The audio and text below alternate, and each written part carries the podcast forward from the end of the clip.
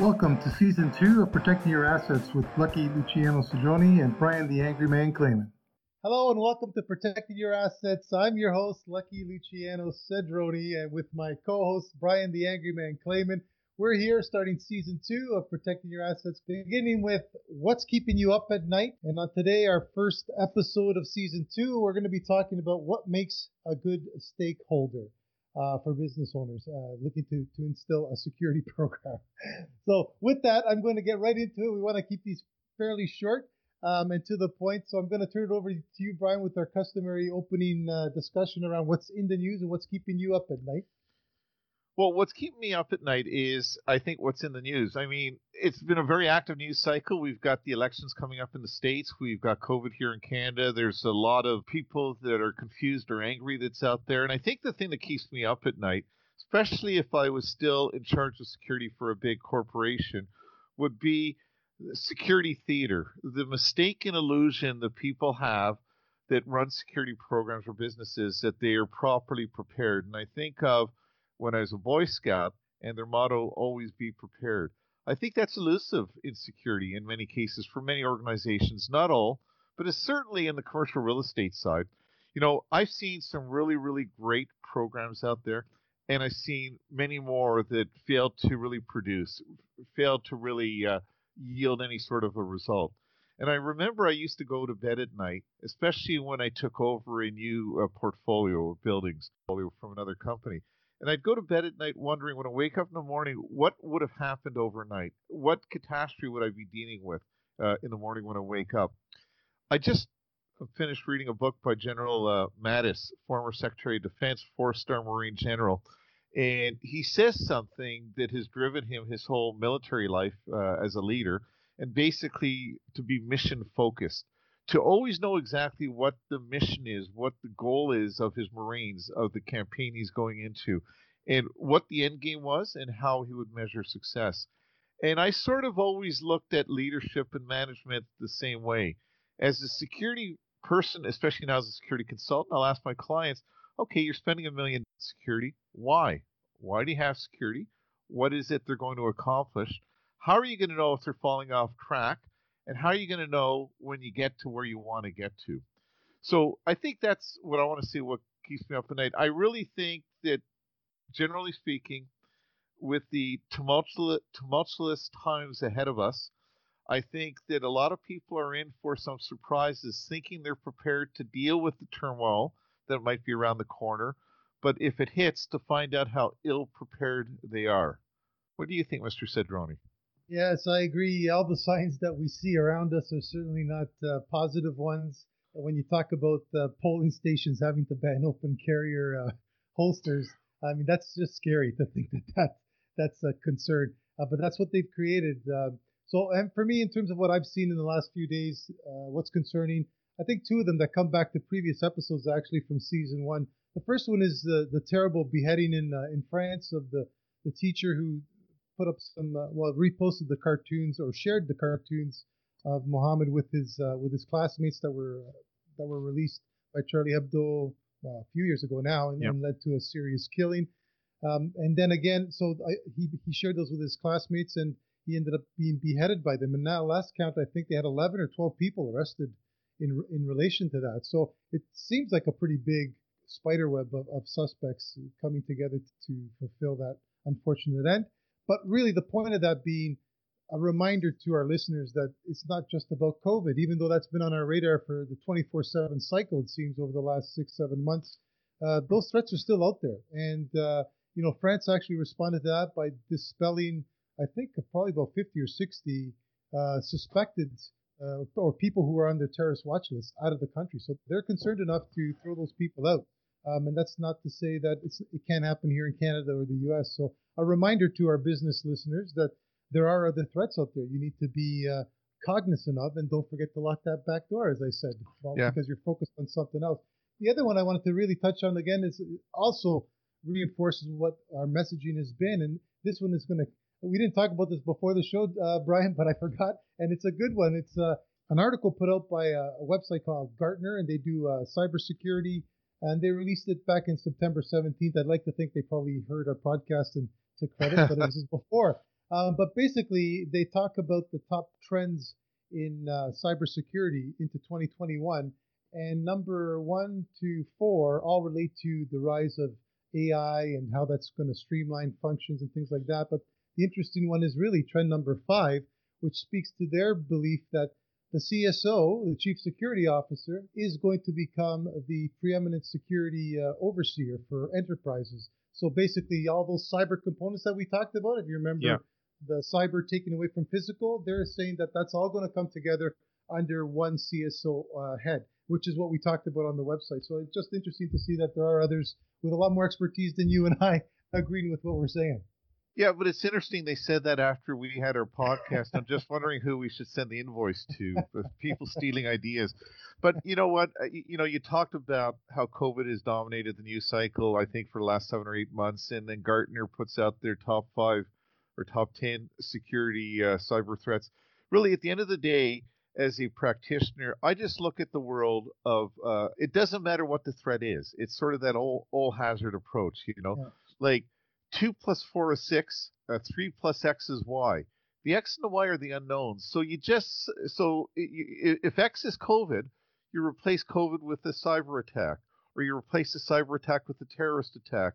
And my point being, when I talk about security theater or the illusion of security, what keeps me up at night, my biggest fear is that people think they're prepared and they're not. You know, for example, imagine this I'm going to talk about COVID. But if you look at uh, when we went into phase three here in Ontario, anyways, and the restaurants started opening up, okay, and the restaurants started saying, okay, we're going to be able to serve on the patio and then in time inside, but we'll have to rearrange our seating. And they were laser focused on that, okay? And they were mission focused, which is good, is what I say you need to be. But you've got to be looking at the periphery. And they failed to look at the fact that, okay, life was getting back to normal but now we're back in the phase two, and they don't have a plan because they were focused one dimensionally. And that's what keeps me up at night again, as I said. Our security programs, as a general rule, except for a few very sophisticated programs, are uh, not robust enough in order to deal with the unknown. And it's easy to plan for an event. It's hard to plan for what you don't know. And that's why the all hazard approach is important. That has always kept me up at night. You know, whenever I deal with a client, we've got a couple of big projects on the go right now. Clients can't get their head around the fact that they got to prepare for anything, not just one particular thing. And that's a real risk that people have to really come to grips with. And the way you deal with that is because you can't think of everything, you have to make sure that the thought leadership in the enterprise, the people that are driving the security program, have the uh, knowledge and the ability to pivot to deal with the unknown that's going to come. And again, I think that's where security fails time after time after time. That's uh, that's a good segue. You probably made it by accident, but I'll give you the credit. It's a good segue into today's topic, which is really, I think, about uh, identifying who those stakeholders should be in your business or your company that drive that security vision and the the expectations, the benchmarks. We always talk about reaching out to stakeholders, including the stakeholders, you know, notify the stakeholders. What is a stakeholder is often the question, right? Like, who should we be including in those discussions? Who should be driving those discussions? Because all too often, I think the wrong people are at the table, people who don't need to be there, and, obvi- and often, often overcomplicate the issues with their points of view uh, comes from a place where you know maybe they they have good intentions, but they really don't have the expertise to be speaking to the security issues at hand. So we talked about some of the challenges we faced in, in our previous lives about identifying stakeholders, and let's open up that discussion now for our, for our listeners and help them sort of give them some direction as to who they should be considering needs to be at the table. How do they figure out who those people are, and what is the difference between those who have vision in the game, who develop the vision, versus the ones who are going to be the, the tactical response, the ones who make that vision become a reality? How do you identify those stakeholders? You know, I think that's an important question. I think that's sort of a root problem to much of what's wrong with security. And I'll sort of start my thoughts on this with some examples. In all the years that I've been in security, in the last 12 or 15 in the commercial real estate uh, sphere, it's interesting when you talk about stakeholders because when it comes to security, everyone is a stakeholder. However, I was never a stakeholder when we had discussions on leasing or what the uh, tax strategy should be.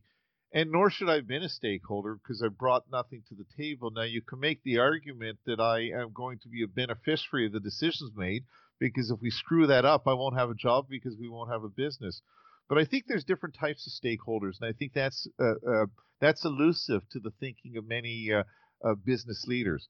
Clearly, there are strategic stakeholders. I think it's fair to say, again, if we look at commercial real estate or look at manufacturing or any type of business type thing, I think the executive, I think the leaders of the company are stakeholders to a degree.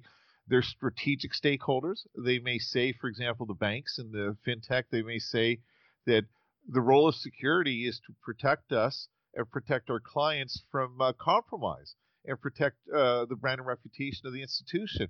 Well, I think that's sort of a strategic stakeholder, and I think that's where they belong.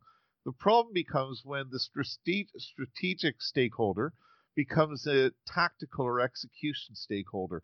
I had this discussion with one of our uh, associates on our engineering side, and we were talking about a project, and the question came up well, we've got to talk with the client. We've got to talk with the stakeholders at the client to see what they think. And I said, which is typical Brian, who cares what they think?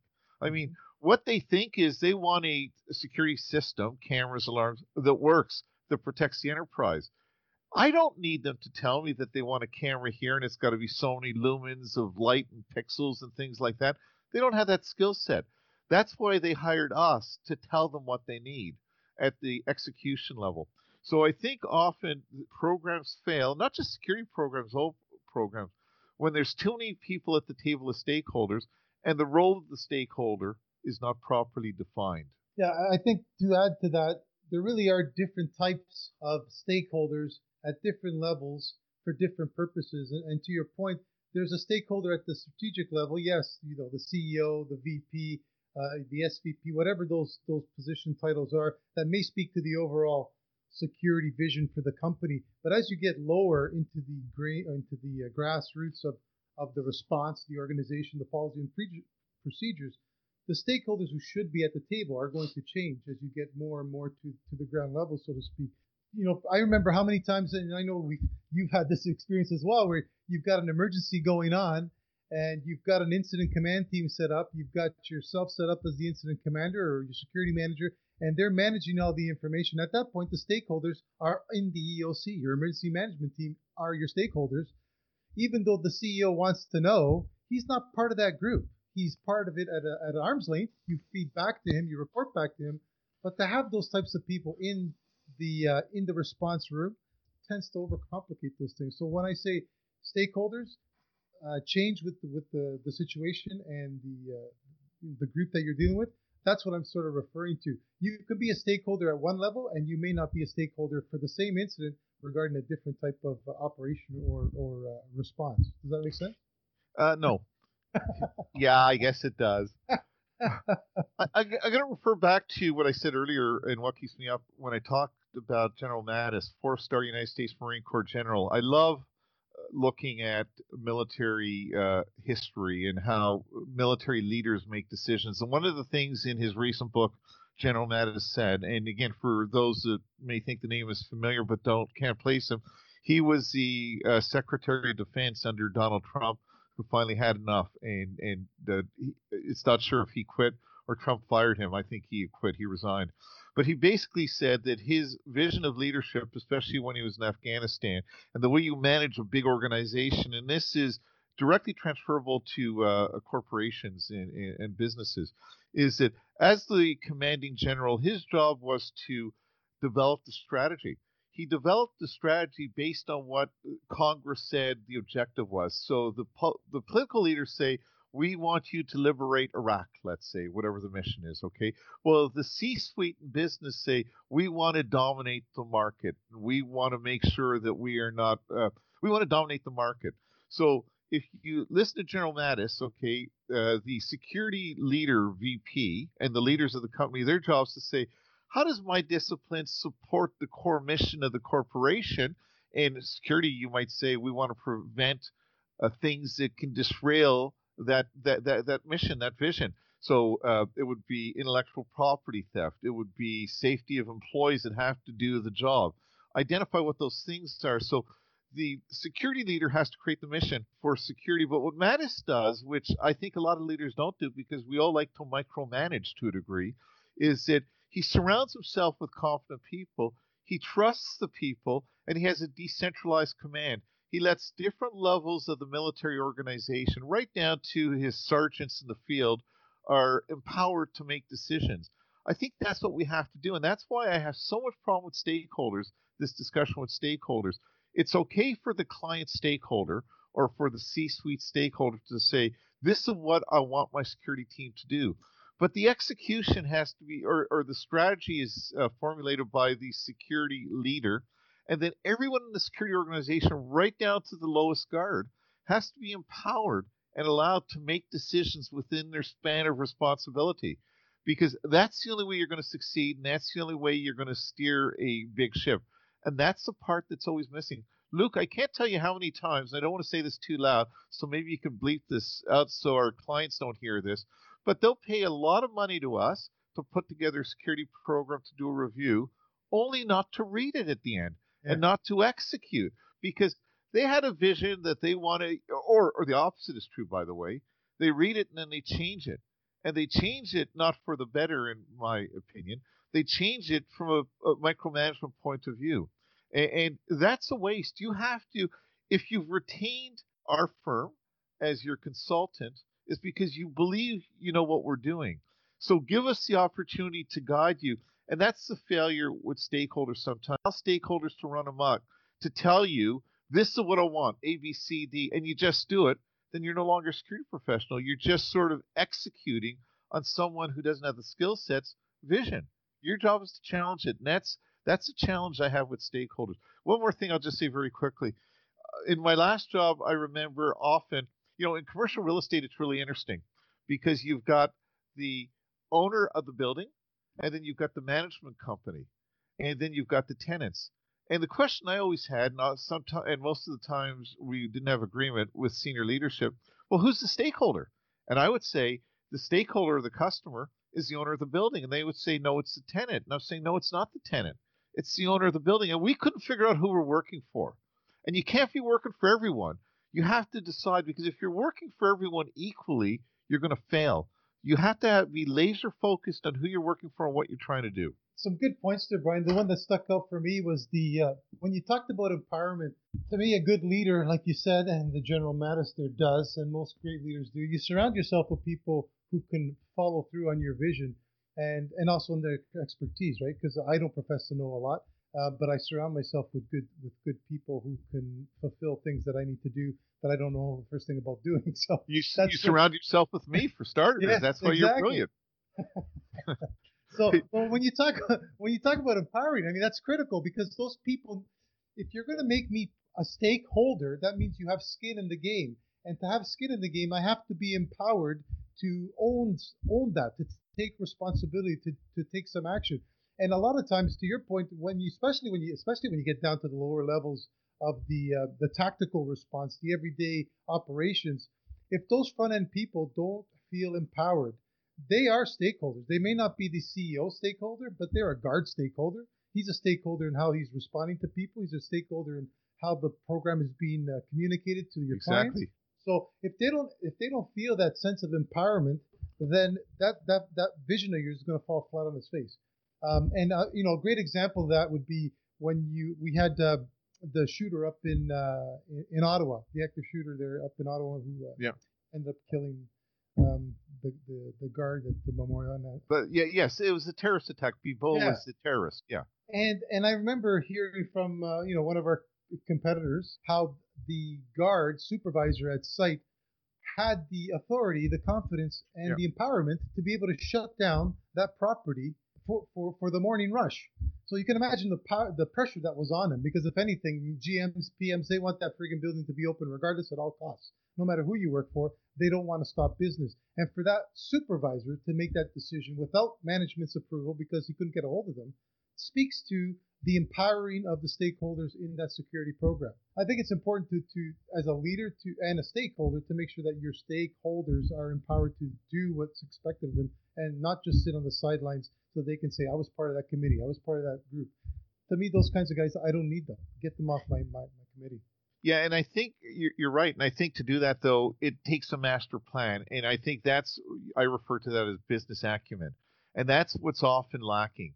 We have a lot of people in business. You know, I've often said this that there are a lot of senior people with neat titles of VP and SVP and VP, S, you know, EVP and what have you. But there's very few leaders. And what I've noticed, my experience has been, especially when you look at how they do it in the military, in business we have leaders. So the CFO may have been, re- you know, really good at what he does, so he became the CFO. And the sales guy, the SVP of sales, was a great salesperson, and he he brought a lot of uh, clients into the business. But none of them is a leader because leadership's not about having expertise necessarily in the subject matter. It's about plotting a vision and inspiring people to fulfill that vision.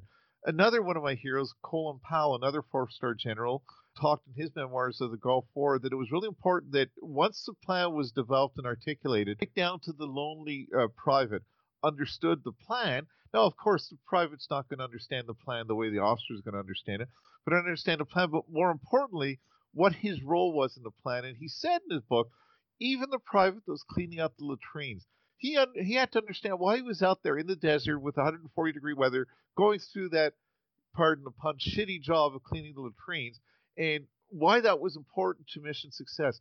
Somehow that gets lost in business because we don't empower. You're just a dumb security guard. You're just a stupid security manager. You're just a director of security.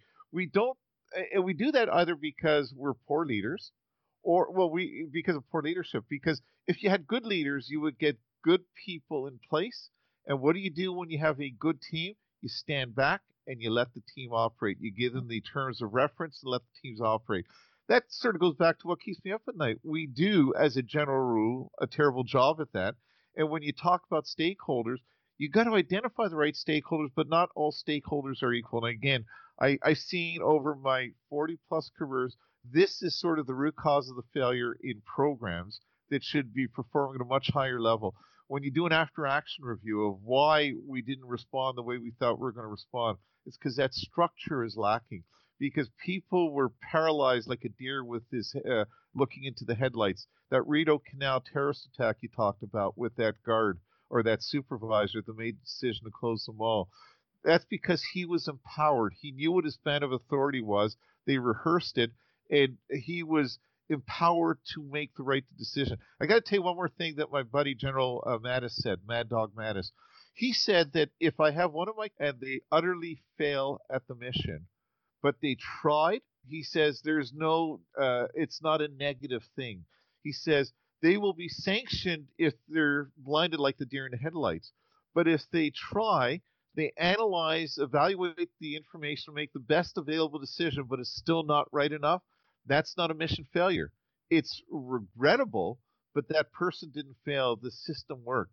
More often the larger will work. And that's where, when you look at where we fail uh, in protecting our clients and businesses, because of that. Well, yeah, and I think it's because our focus is in the wrong area. You know, it's, it's all about money, profits, and any decision that impacts that uh, tends to drive the whether it's good or not. You talk about like asset managers. How many of them dis- disparage security. They don't include us in, in high level uh, meetings. They make commitments to tenants without knowing what our capabilities are, what our authorities are, what our legal authorities are. And they don't make us part of the conversation because they think we're going to impact that bottom line. We're going to increase costs. And that's just the wrong, that's a poor view of, of what we do. First of all, it's a misunderstanding of what we do. You have to have us at the table because when you're talking about security, you got to have the security manager there to speak to it. Yeah, but I'm going to disagree with you in the sense that, you know, I think cost is important. I think profit is important. It's, you know, the military is in business to win a battle. Companies are in business to win a battle of profitability for the shareholders. So that's not the problem. Again, I put it back on our shoulders. How is it that other uh, groups within the enterprise are able to succeed and security often has a hard time? It's because often we don't have the right talent with the right business acumen to navigate it, to navigate through the business, to look at the money guys, look at the asset managers and say, I know you want to cut cost. I know you want to get maximized value. Well, this is how I can do it for you. We have to be more than just experts of putting handcuffs on and how do we give out a pass card. We've got to be business people first with the security portfolio. We've got to raise our game. And I know that guys like you and the guys that we hang with and a lot of the senior security leaders that you and I are good friends with, that we look up to, that we learn from, they are business. They're very shrewd business people. But I think most of us aren't. And I think a lot of our vendors aren't. I mean, it's an emotional product. You know, when you're buying a security guard service, when you're buying a camera system, you're dealing with salespeople. They're trying to move product. They're not really trying to understand the need. They're trying to close the deal. And I've got no problem with that. You know, before they start sending death threats to my email for saying bad things about them, that's what they get paid to do. Shame on me if I get screwed. What if I ask the right questions? I'm going to uh, uh, force my service providers to raise uh, their game. It's incumbent on us. I've always said, and I'll continue to say it, and I know you and I disagree on this point, but the failure starts with us. We've got to raise the bar on ourselves. We got to earn the respect, and then we got to claim the prize. Yeah, and we I do that by by identifying the right group of stakeholders and managing upwards and managing downwards. Yeah, and as usual, I'm going to disagree with you on some of those points because the buck doesn't stop with me. It's I'm not the guy who holds the purse strings. I'm there to educate and uh, advise and help get the project together and figure out what's going on, what the needs are, and all that. But at the end of the day, if my boss, my CEO, is not a supporter, or more importantly, some guy in procurement wants to buy product B because it's 50% cheaper, it's a, like there's not much you can do. And that's what I think most of our security uh, peers are stuck with. Most of them do not work for large organizations that have a robust security program with an established structure that they can reach out to allies and help justify their case. But I know even in some of the companies I've worked for, it's been a challenge to get certainly property managers to say, you know, spend the extra 15% on whatever product because it's a better product. It's going to last you more in the long run. It's going to give you less headaches in the in the long run. At the end of the day, they don't care about the long run. They care about tomorrow because that's when their budgets are due and that's what they're going to be held accountable to. And damn the the, the, the you know damn the whatever the the, the saying. Damn the torpedoes. Damn whatever, the torpedoes. Yeah. Exactly. I'm going to go with the cheapest one because it makes me look great on my performance review this year, and that's all I that matters to me. How do you how do you, how can you blame the security manager when he's dealing with that kind of attitude? And that I think is the prevalent attitude in the industry let me ask you a question. Would you work in an environment where people belittled you and didn't appreciate the value you brought to the table? Would you work for an organization that treated you as if you were the security guard watching the door leading into the uh, storage room? You wouldn't work in that environment.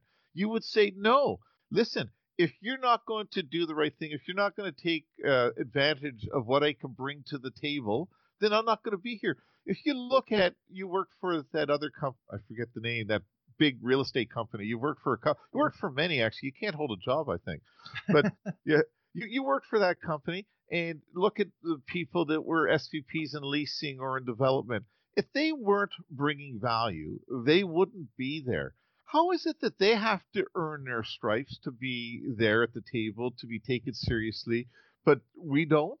We have to. And unless we do that, we raise the bar, we're not going to get the attention. You know, what used to kill me, especially when I was down in the financial district, people often said, you know, the Toronto police, they just don't take us seriously. And I always said, but why should they? We are the gumball brigades. Until we raise the bar on ourselves, why would we ask them to take us seriously? And organizations like the Eaton Center, TD Center, Brookfield Place, Royal Bank Plaza, even the ones I worked at where we raised the bar, we got taken seriously because we did it. We right. forced the issue. Okay. That's the job of a leader. Right. And, and, okay, you raised the bar. And what, without uh, getting ourselves into trouble, but how many of our peers, how many of have our experiences shown that once you're gone, what happens to that? Which means you've never sold nothing. It was your persona that allowed that traction to happen, but they don't believe in it. They only they you were successful in spite of their disbelief. That that that's my my response to that. And let's talk about some of our friends. You know, we we've been on some of those calls, and IT is a perfect example in, in a couple of those major organizations where IT was security, security, security, and then overnight, oh, by the way, you're not responsible for that IT and uh, cybersecurity anymore. We're going to give it back to IT. If they valued you, if they valued your opinion and what you brought to the table, they wouldn't just do that overnight and not give you visibility to it. You should so, have some say. So, really, what you've done, my friend, is you just put a bullet, a death knell into security. I think what you said, and I don't know that was your intention, that it doesn't really matter whether we have security or don't. It's not going to change anything. And you know what? I'm not saying you're wrong. I hope you're wrong. I'm not saying you're right.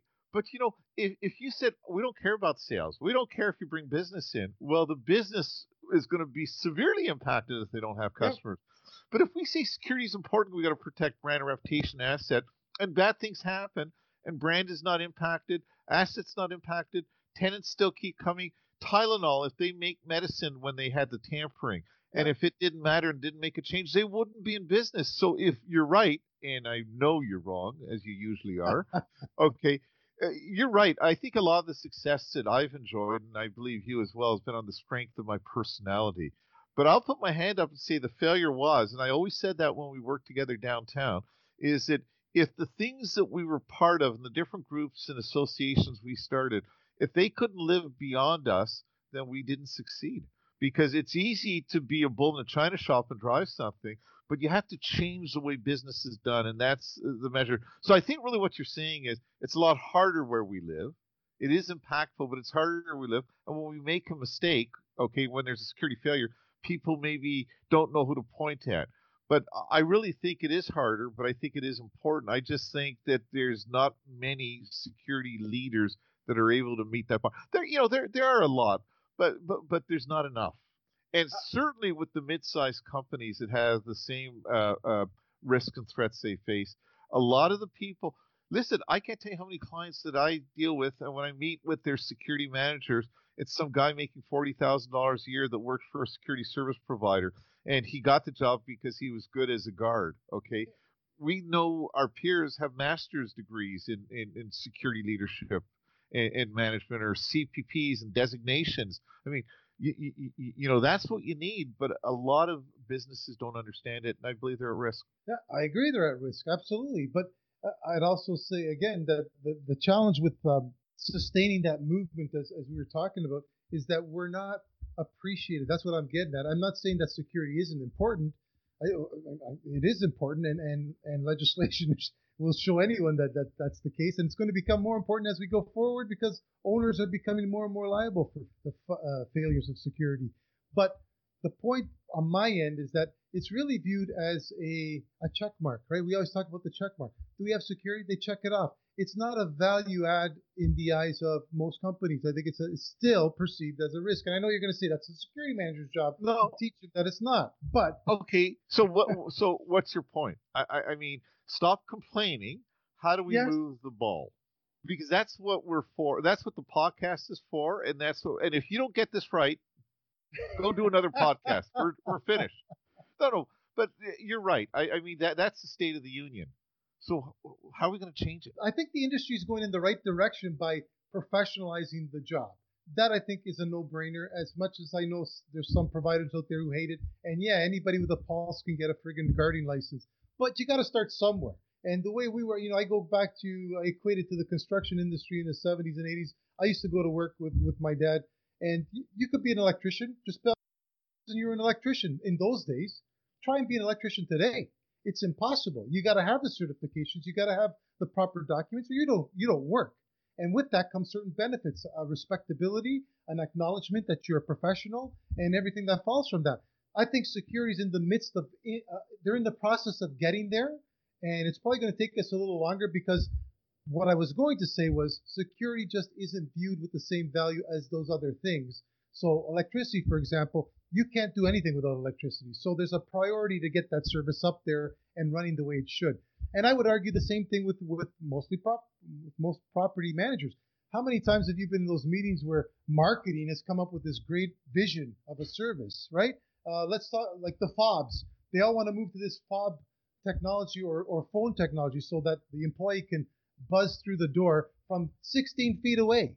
Right, and then you sit in those meetings and you're saying, how the hell can you justify a 16 foot radius? Oh, well, you know, you might have packages in their hands and things like that. Okay, and how many people can walk between those 16 feet between when the client yeah. gets through the door? Oh, well, we didn't think about that. Well, why wasn't security involved to begin with? Well, we didn't think about that. And that's my point. If we were selling freaking roses or if we were selling chairs for employees to sit on, we'd get more respectability from those asset managers and property managers because it's a service that goes direct to the client. It's facing the public. Whereas client, whereas security is still something they prefer to keep in the background. We don't want people to know that there's thefts going on in this property. We don't want people to know that there's assaults going on in, in, in the parking lot. Like that's sort of where I, my head's at. I think that's been a disservice to to the profession.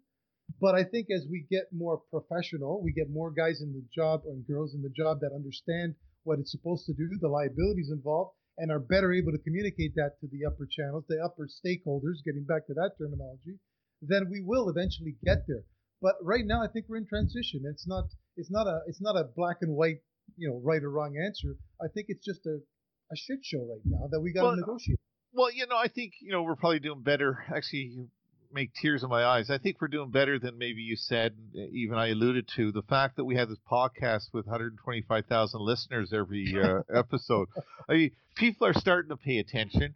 Uh, you're right, and, and, you know it's interesting when I look at the our clients, the people that engage our services and the services of other professional security consultants and managed service companies.